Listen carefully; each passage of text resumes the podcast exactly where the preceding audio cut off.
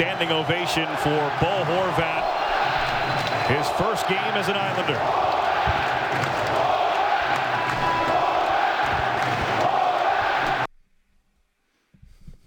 You got to admit that's kind of awesome. Uh, yesterday, we find out they are chanting Bo, or rather chanting Horvat at uh, UBS Arena as Bo Horvat scores his first goal as a member of the New York Islanders. Uh, is also named the first star of the game. The Islanders beat the Seattle Kraken for nothing. Ilya Sorokin with oh hum, just another shutout. Just put it over there. Just put it over there. It's what I do. This is really impressive so far. I know it's only two games in for Horvat, but this is impressive already. Islanders fans have fallen in love with the former captain of the Vancouver Canucks. The Islanders are 2 0 with Horvat in the lineup, winners of four in a row total. And, you know, the NHL, or the Islanders rather, have played the most games in the NHL of any team with 54. Okay? They're tops. They've played 54 games so far this season. So the math for them to get into a playoff spot, how shall I say it? It's not pretty, but it's not ugly. It is doable. You know, we wonder about the Buffalo Sabres knocking some billiard balls around here. We also not we wonder about the New York Islanders, where once upon a time we wrote them off, but there seems to be a rejuvenation with uh, the addition of Bo Horvat, and I think we're going to wonder next what Lou Lam- Lamoriello does. I would have to imagine, even though he doesn't have much by way of you know draft capital to play with or prospect capital to play with, I would imagine he'd be looking at doing something on the wing. And let's face it, this is a team that has a lot of centers now. That's a good thing. As I mentioned on the program, I think it was yesterday, no one ever got in trouble for having too many centers. No one has ever said, you know, you know where we really messed up? We just had too many centers in this lineup. I assure you, nobody's ever said that. The Islanders, I don't think they're done. You know, we're going to welcome Elliotte to the show here again here in a couple of moments. And he writes about this at his latest blog at sportsnet.ca. You know, it sounds like Lou is going to take about five, six, seven games now and figure out what the Islanders need. To me, a lot of the arrows are pointing at the wing. This would be a great story. The Sabres would be a great story, and the Islanders would be a great story. And making it even better for the Islanders, brand new building. It's off playoff excitement there. In the spirit of being happy for players as well, really happy for Jack Campbell. Uh, the Oilers win. Uh, they beat the Detroit Red Wings 5 to 2. Uh, eight wins in a row in his last eight starts for Jack Campbell, and the, the Edmonton Oilers continue to roll. Happy for a lot of players on that team specifically Jack Campbell. We know it didn't start very well this season for the netminder. Also, we'll talk about uh, Marty Walsh today. So, Marty Walsh, the Players Association, have their man. Last night, he was the designated survivor at the uh, State of the Union address by U.S. President Joe Biden. And I think what we're wondering about now is what does this tell us about what type of union the National Hockey League Players Association is going to be. So Walsh has a strong labor background. So maybe your default right away is, oh, it's going to be an adversarial relationship. They've brought in the uh, they brought in a boxer here because they want uh, they want to they're choosing confrontation over conversation. You know, Donald Fehr was an executive director who kind of went out of his way not to fight with the NHL. There was always a belief, and he was always of the belief that, you know, a lot of the new money was to be found in international hockey. And he kind of sought growth and partnership as opposed to confrontation, which more of a maybe traditional person with a labor background might be seeking. Uh, and I think we wonder, you know, does anything change now with the National Hockey League Players Association? We're not going to know until he takes over and gets familiar with things and starts to swim in the PA waters and starts to actually affect change. But I think what's remarkable here is for the first time in the history of the NHL Players Association leadership, it's kind of smooth like this transition like there's there's no volcanoes going off there's no torches at the castle gate send out the monster. There's none of that and that's always the way that it's been with the players association. Like if you go back to the early days the genesis of the players association alan eagleson. So eagleson stole from the players. He ended his tenure in disgrace and disbarment and prison. Um, Bob Goodenow was uh, someone that ruled with an, an iron fist. Um, he fought for the players, and we all remember how him and Ian Pulver would structure free agency. There was a, a way that it was all laid out. This person was going to sign first for this money, and that meant that this person was going to get that money. And it was like dominoes. Like it really was art. it really was off-season free agency art, the way that uh, Goodenow and Pulver had it all laid out. But he fought for the players. He fought with the league, and then ultimately in the 0405 lockout, he was betrayed from within. Now, that gave way to Ted Saskin, who conceded on the salary cap, and that's where a lot of the players' woes really began, the effects of which are still being felt by the players now. Hello, escrow. Saskin took over leadership only to fall prey to paranoia and distrust and you know helped quarterback this idea and plan um, to hack into NHL players' emails. You know how well that went. And that led to Paul Kelly, who was hired and then fell victim to a palace coup about two years later. He was dismissed, which gave way to the 2010 hiring of Donald Fehr, which has now brought us to the position that we're at now. What happens with the Players Association? What type of a Players Association will this be? Will this one be one that seeks growth? Will this one that seeks confrontation? We don't know. All we have at this point are questions, and we'll begin our conversation with Elliotte Friedman about Marty Walsh. Let's get the show started. This is the Jeff Marek Show on the Sportsnet Radio Network. You know, it really is remarkable that the transition is kind of quiet and there's no fires and there's no there's no chaos surrounding this one. This is unfamiliar territory. Uh, Molly Walker coming up at the bottom of the hour from the New York Post. We'll talk about the New York Rangers. Uh, in the meantime, uh, from Hockey Night in Canada and 32 Thoughts, the podcast and the blog, he is Elliotte Friedman, and he joins me now. Hello, Friedge. Hi, I'm Eric. How are you? Good. You know what I really want to be in life? What's that? The designated survivor so that no matter what happens around me, I'm the one designated to survive and endure through all of it because that's what Marty Walsh was yesterday at uh, President Biden's State of the Union address. And Marty Walsh is on the horizon of being voted in as the executive director of the Players Association. And yesterday, I couldn't help thinking what a nice luxury it is to be the designated survivor. Because as you know, around PA circles, there have been some that have had some length. Not too many of those. haven't, yeah. but but but but not too many are the designated survivor. Like I was saying this off the top. Like I'm used to the NHL Players Association naming a new executive director, and there's a bunch of peasants and pitchforks and torches, and you know send out the monster and rah rah rah. Like, but it's not happening this way for each. Well, there's a couple of things here. Uh, number one, you do look a little bit like Kiefer Sutherland the Netflix show was recommended to me last night. Very good.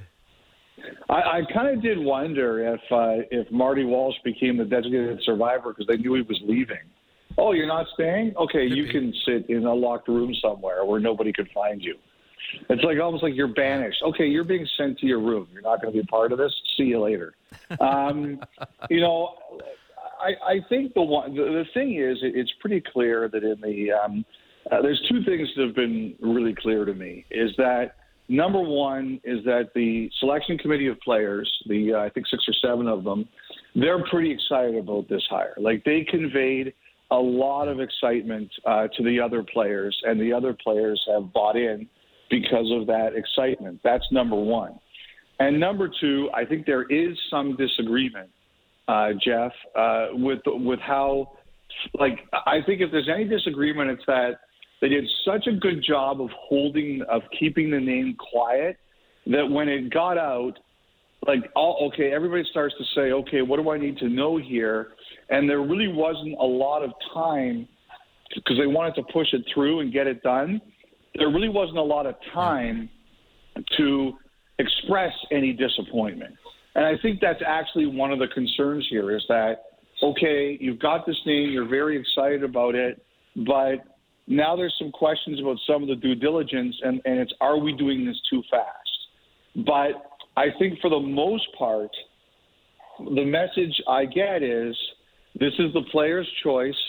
We have to back it because if we don't back it, we're going to get crushed. Like I, I listened to a little bit of your sermonette at the top there, and you're talking about times where um, the Players Association was fractured and divided, and they got clobbered because of that.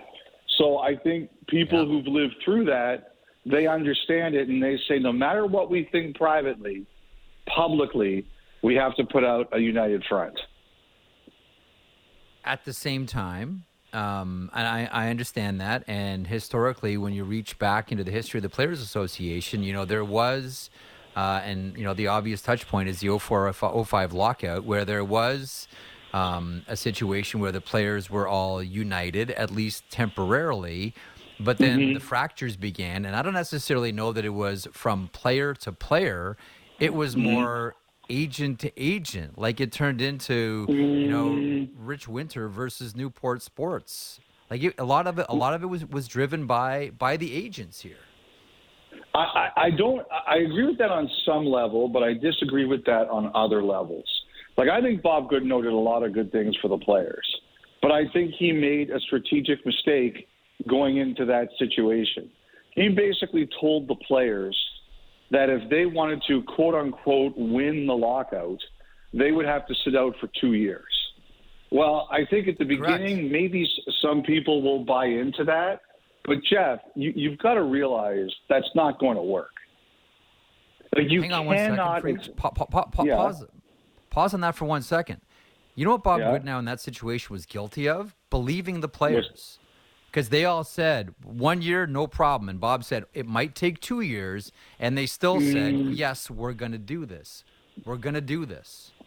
Uh, you know, here's here's why I, I'll, I'll disagree with that. I, I think that I- I think that there's a lot of things in life. I think that's proof of something that happens a lot of life in life. People talk a mm-hmm. big game, but when reality sets in and you realize what the reality of a situation is, you sit there and you say, you can't really expect to do that. Like, just imagine, Jeff, if I said to you, okay, knowing your situation, you've got you're, you've got a beautiful family and everything, and I say to you, Jeff, in order for you to get what you want here, you have to be prepared to collect no salary for two years. Okay, could you do that? Mm-hmm. Could you Depends do if that? what I was going to, it, it would depend on if what I was going to gain would compensate for missing two years worth of salary. Okay, but in that situation, how, what percentage of players do you think are going to gain for for that? Oh, listen, I, I agree with you on that one. But listen, uh, the only Yeah. thing that he was guilty of, Like, I think that was and- strategy- And, but but the thing is, like, if if if if if Goodenow would have said, "Hang on a second, I don't believe." Like, think about it the other way. If Goodenow would have said, "I can't believe here we are re- relitigating the 0405 lockout," but here we go. If Goodenow would have said to the players, "I don't believe that you're ready for this fight. Let's just concede on the salary cap now and get the best possible deal we can." Then it probably would have been curtains for Goodenow before, and Ted Saskin would have been the one that, you know, well, he ended up helping to write the CBA, but he would have written it from the beginning with, with Gary Bettman. Well, no, I, I think what I, I think what this is the case. I think in a lot of cases like this, people are willing to fight, right? I have no doubt that those Mm-hmm. players went into that situation willing to fight because they won all the time, right? Like they just they Oh, yeah. like it, it like ever since he got in there, they had been making gains and they had been making big gains from 1992 on. Remember in '98 uh, or before '98, Bettman extended the CBA because he wanted to get to the Olympics without a work stoppage, right? So Yep. they had been winning and winning and winning. Okay, so I understand why they went into that and say, "Look, we're winning. Let's keep going." But you reach a point where you realize that, uh oh, like the shoes on the other foot here. The opponent has a goal in mind, and the opponent is not backing down from that goal. And it's it's like a game. Like last night, like the other night, Team A plays Team B. Team A wins the game eight to nothing. Does that have any relevance on the next game? Not necessarily. Just because you won your last game eight to nothing doesn't mean you're going to win your next game. You better show up to play. And I just think in that particular ga- case, I, I think that again, I think the players went in. They'd been winning. They felt they could win again. but you've got to know when you realize this time your opponent is in and they're going to outweigh you. And I think that was the thing. I think that in the middle, the players realized they weren't going to win that one. And that's where everything changed. Uh, okay, so this does wink at this idea of, or the question of what type of players' association do we expect this to be now? Is it going to be one that chooses conversation or confrontation? You know, mm-hmm. at various times, the Players Association has had leaders that have chosen one or the other. Um, you know, I just got another note from someone this morning who said, you know, shouldn't it be an automatic disqualifier that someone, you know, who's who's considered for the executive director role has a personal relationship uh, with someone in ownership on the NHL side? Like, th- there is that mm-hmm. vibe that's out there. Um, yeah. I do wonder. I think we all do. What What is this? type of players association going to be now sometimes it's a pendulum right someone who you know wants to fight, someone that wants to get along, and it kind of swings back and forth. And it's always been said, you know, you get the union you deserve. Do you have any yeah. any, any idea what type of union this might be under Marty Walsh? Well, I just think like I, I we've talked about this a couple of times, and I and I believe it because uh, I, I think what they want is firm. Like I, I have a saying I like to use to people when they're going to negotiate. And I always say polite but firm. Like you can have a good relationship with the person you're talking to as long and you can make deals with the person you're talking to as long as you're firm in your beliefs. And if you get pushed around, you have to be prepared to push back. And I think that's what we're talking about here. I don't believe the Players Association is looking for a fight. But I do believe, I believe they want to make deals that keep us going without work stoppages. But I think they also recognize who they're going up against, and they better be prepared for a fight if it's brought to them. I think that's what they want. Mm-hmm. Now, there are going to be some big battles here. There's going to be big battles over. We've ta- you and I have talked about this. The league won a big concession on medical care in the last CBA. I think yep. the players want to have a run at that.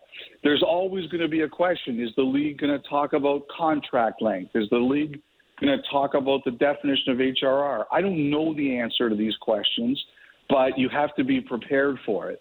I think they want a players association. Uh, I, I, I know they've talked about can they do a better job of raising their money on their own.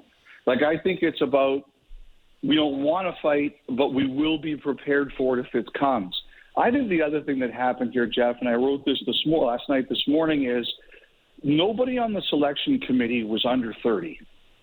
Like the two youngest yep. members of the selection committee are Justin Falk and Zach Hyman. Both those guys are 30 years old. That, like, some uh, someone made a good point to me. He said that's a bit of a red flag. Where are your young players? Like, what are they thinking about all of this? Because, like, the, the odds are that those players are going to be out of the league or close to it towards the ends of their careers when the next CBA comes up in a couple of years. So, where are your young players, particularly the stars? Where, like, how do they feel about all of this? I think that's a big question. Well, I, I think it's always been that way, and I think that that's probably why. Like, listen, there are a lot of this, and this happens in lockouts, and has always happened in, in lockouts in hockey, where the players that get thrown to the wolves first are the ones that aren't in the players association yet. Those yes. are the ones that come in as rookies, and that's why they're double salary capped. You know, there's the there's the uh, the, the the the salary cap, and then there's the rookie salary cap as well and they're capped at length within a, an original framework of a, of a length on cap as well. Like they're always the ones that get thrown to the wolves. And I've heard it from veteran players before, like, why am I going to sacrifice for players that aren't even in the league yet? No thanks. Let them take their lumps. You know, one of the things, and you wrote about this too, and I, I thought about uh, what the Players Association response to this would be when I read your blog this morning, and that is the Philadelphia Flyers. And that is, and you write about, you know, it's been an eventful week for the Flyers. We talked about the John Tortorella note on the show yesterday, and also the Philadelphia Flyers, who will credit three games in April. uh, to Mm-hmm. ticket holders. They can uh, they can they can push those to next season. And I'm thinking to myself, okay, I'm the new executive director of the Players Association. Do I not look at that and say, wait a minute here, that's an HRR issue. We're giving Mm-hmm. a, we're giving away money. Hold on a second here. That's our skin in the game too. That's not just the Philadelphia Flyers. You know, that's a good question. I, I don't have a good answer for you, Jeff, but that's that's a really good question. I, I don't know if there's much that the PA can do about ticket prices uh, because there's supply and demand in a lot of cases. But it's a, it's a great point you raise. Like I, I got to tell you something. Like it, uh, I know over the years the the PA at times has talked to the league about the number of afternoon games versus night games because afternoon games there's less like concessions sold. And I, I remember once we did an exhibition game in Buffalo and there were no ads on the boards. And I remember saying on the air, I love the look of this. And I got a text message from someone in the Players Association saying, I don't love how much revenue was given up tonight. And so it's it's it's it's a good it's a good question, Marek. I don't have a great answer for you, but I think it's interesting. All right, so a couple of things that you write about as well. Um, yesterday, you mentioned you were going to write about Dylan Larkin, and you did. And here's maybe how naive I've been about the Dylan Larkin Bo Horvat situation. I thought it was just going to be a matter of one of the players signing and the other going to his general manager through his agent and saying, "Okay, that's my comparable. I'll take that contract." It's not that easy for Larkin, is it? It, it, well, it is, and I, I, like I just think that um, you know it's funny. I got a call this morning because I mentioned in uh, it- like if you remember, Stamkos signed in Tampa for eight and a half, and then they got Hedman to sign for one of the all-time great contracts for team value. Oh, I think boy. it's seven point eight seven five. And then the next year, two months before Yzerman resigned, they got Kucherov at nine five. And I remember thinking, that's a guy who pushed them. Like that's that's a guy who pushed Yzerman and said, uh, if you want, you're giving me the premium, or I, I want the premium, you're going to give it to me. And this morning, I got a call from someone, and they said Kucherov pushed Yzerman by half a million dollars. Said that's what he believed the number was. That's how much he got Yzerman to move. And uh, so that's kind of what I've got in my head. Like, um, like I think, like I said, I, I think Larkin wants to stay. I think the number is going to start with an eight. We'll see how much he could. Like, what what it says to me is that, and again, this is purely my opinion. Um, like, I I agree with you. I think the market is very similar for both players. I just think that Larkin wanted to go over that number, and or or the or the Red Wings were below that number, and now we've just like I think it's going to start with an eight. When this is all over, I think it's going to start with an eight. But uh, like I, s- like I I heard that Kucherov was able to push. That's what someone told me this morning. Kucherov was able to push about half a million dollars, and that's how far they could get from where Yzerman wanted to go.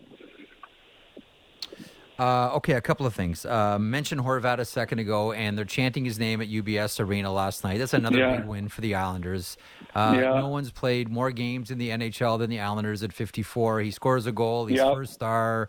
They're chanting Horvat. It's just like a, a, a delightful night for for like it's it started out great. Game one, he didn't score, but the Islanders scored a power play goal and they won. Game two, they shut out the Seattle Kraken. Uh, it was a really tough out. Ilya Sorokin with yet another shutout. Just put it over there in that stack of shutouts that I'm piling up here in my career. but it, it's turning into, and you, you write about this with with Lou Lamoriello, and you know what's next.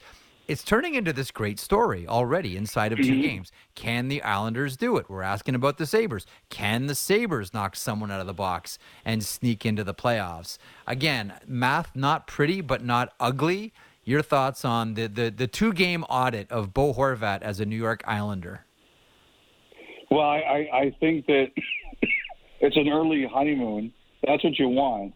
That's the you know that's the best thing about it is that everybody like there were Islanders fans who were so excited that it happened, and now they're kind of seeing it unfold right in front of them, and they're ecstatic. I mean, like see, like uh, like seeing those two guys combine in that goal. You're sitting there and saying, Oh. "Oh, my God, we're going to see this for the next eight years. This is awesome."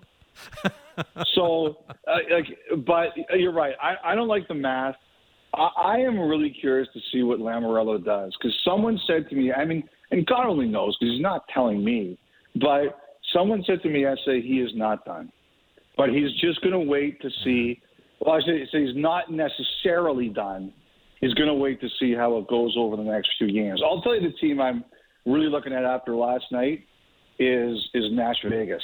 Um, like they they had a really ugly game. What did they have? Seven shots through two periods, Jeff. Yeah, Um, it was it was bad. and- early. It was it was bad from the get go last night for for Nashville. Yeah, and, and David Poile, he does a weekly radio interview every Tuesday in, in Nashville, and he basically said, "I want to see what happens between now and the deadline. Don't have anything pressing."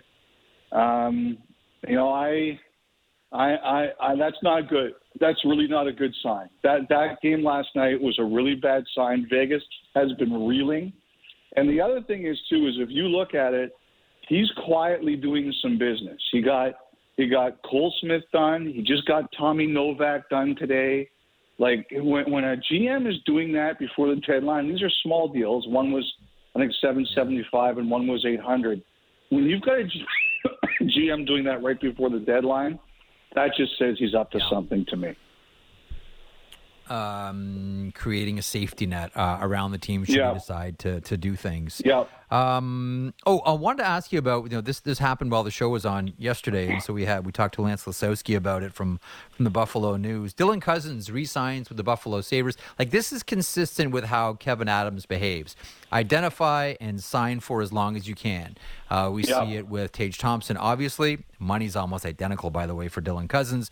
Uh, we saw it Yeah. with Mattias Samuelsson. I would expect that he would do the same with Rasmus Dahlin when he gets the chance. To say nothing of maybe Luukkonen uh, when when that one comes up. Your thoughts on the Dylan Cozens seven-year contract extension, AAV of seven point one?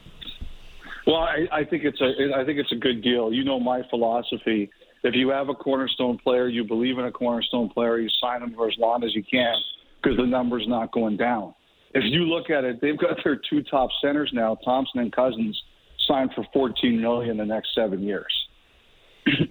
you know that's going to rank pretty well in in this NHL, and uh, I I think it's a good bet for them. And, and as you said, look, they did it with Samuelsson, uh, they did it with Tage Thompson, um, and and you know that who you know who's next. It's going to be Dahlin. He's coming up on year three. Yeah. They're going to have to do him. And I'm really curious to see what they're going to do with Power. Like they've got a couple of years. The cap's going to go up. I have no doubt they're going to go. And the other thing I want to say too about Power, I don't think he's getting enough Rookie of the Year buzz, Jeff. Like I'm looking at him, and I'm I'm I'm thinking that might be my guy. I don't think he. And so, Really, like eh? you know this, yeah. Now the thing about that is for me is that, like I I think long term, Owen Power is going to be the number one rookie in this class. I, I do. I, I I just think he's going to be, and that's not a shot at any of these other guys who are really good players. I I just think Yeah. that Power is the guy. Now, the, the thing is, the, the the the award is the rookie of the year this year, and sometimes the best rookie, the guy who turns out to be the best rookie of this class, doesn't have the best rookie season, and that's that's that's sometimes an issue in voting. But I, I look at all these guys, and and I think is Power going to be the best one of all of them? Well, let me throw another name out at you then. While we're talking about, you know, we're talking about rookies that are getting a little bit overlooked here. I don't know that he'll have the amount of games necessary, but look at the effect that Luukkonen's had on this team. I Oh, know yeah. we're all crazy I- about Logan I think he's Thompson, been really Logan good. Thompson in Vegas, or Kochetkov with Carolina, but Ukko-Pekka Luukkonen's done a marvelous job here coming in. Like when you know when there was the uh, the, the the injury um, earlier this season, and it was like what two or two or three weeks that Eric Comrie went down, and Luukkonen came up and was splitting with Craig Anderson. Luukkonen got the tough starts, and he was great. and he really held the Buffalo Sabres. And if they have this, if the Buffalo Sabres make it in, I think we're going to look at that. Like if the Buffalo Sabres make it to the playoffs, Elliotte, I think we look at that segment of the schedule where Eric Comrie got hurt. And we all know about whether you want to call it load management or whatever, uh, how they're using Craig Anderson. Luke Yeah. kind of came in and saved the season. All respect to I- Dave I don't argue with you. Alex Stalock, all of it. But man, what a job Luukkonen did. I think we'll point to that and say that kept their heads above water. He did a, a miraculous job. So when we're talking about players that need more consideration for the Calder Trophy, I'll throw Luukkonen in there as well. Again, I don't know that he's going to have the games, but I think he should at least be part of the conversation. Well, you know, that's just so typical of you. I throw a name out there, and you just have to one up me. Got a big dog, you man. Just got a big dog, you freege. Um, okay, listen. Enjoy the rest of your afternoon. Uh, news hunting and news chasing and uh, tweet breaking news, and we'll check you out tomorrow. All right, buddy. Speak to you, speak to you later, buddy. All right, there he is. Elliotte Friedman from 32 Thoughts and Hockey Night in Canada. It's always interesting when I sign off with Elliotte because, and I think it's the same way with him, because we do so many different things together here. It's like, okay, is it podcast day or is it interview day? Like, when is it Saturday for Hockey Night? We never really know when we're going to see each other uh, again, my work spouse and I, but generally it's sooner than later. So it could be talk to you tomorrow, it could be talk to you in two hours. Welcome to my work, my work spouse, Elliotte Friedman.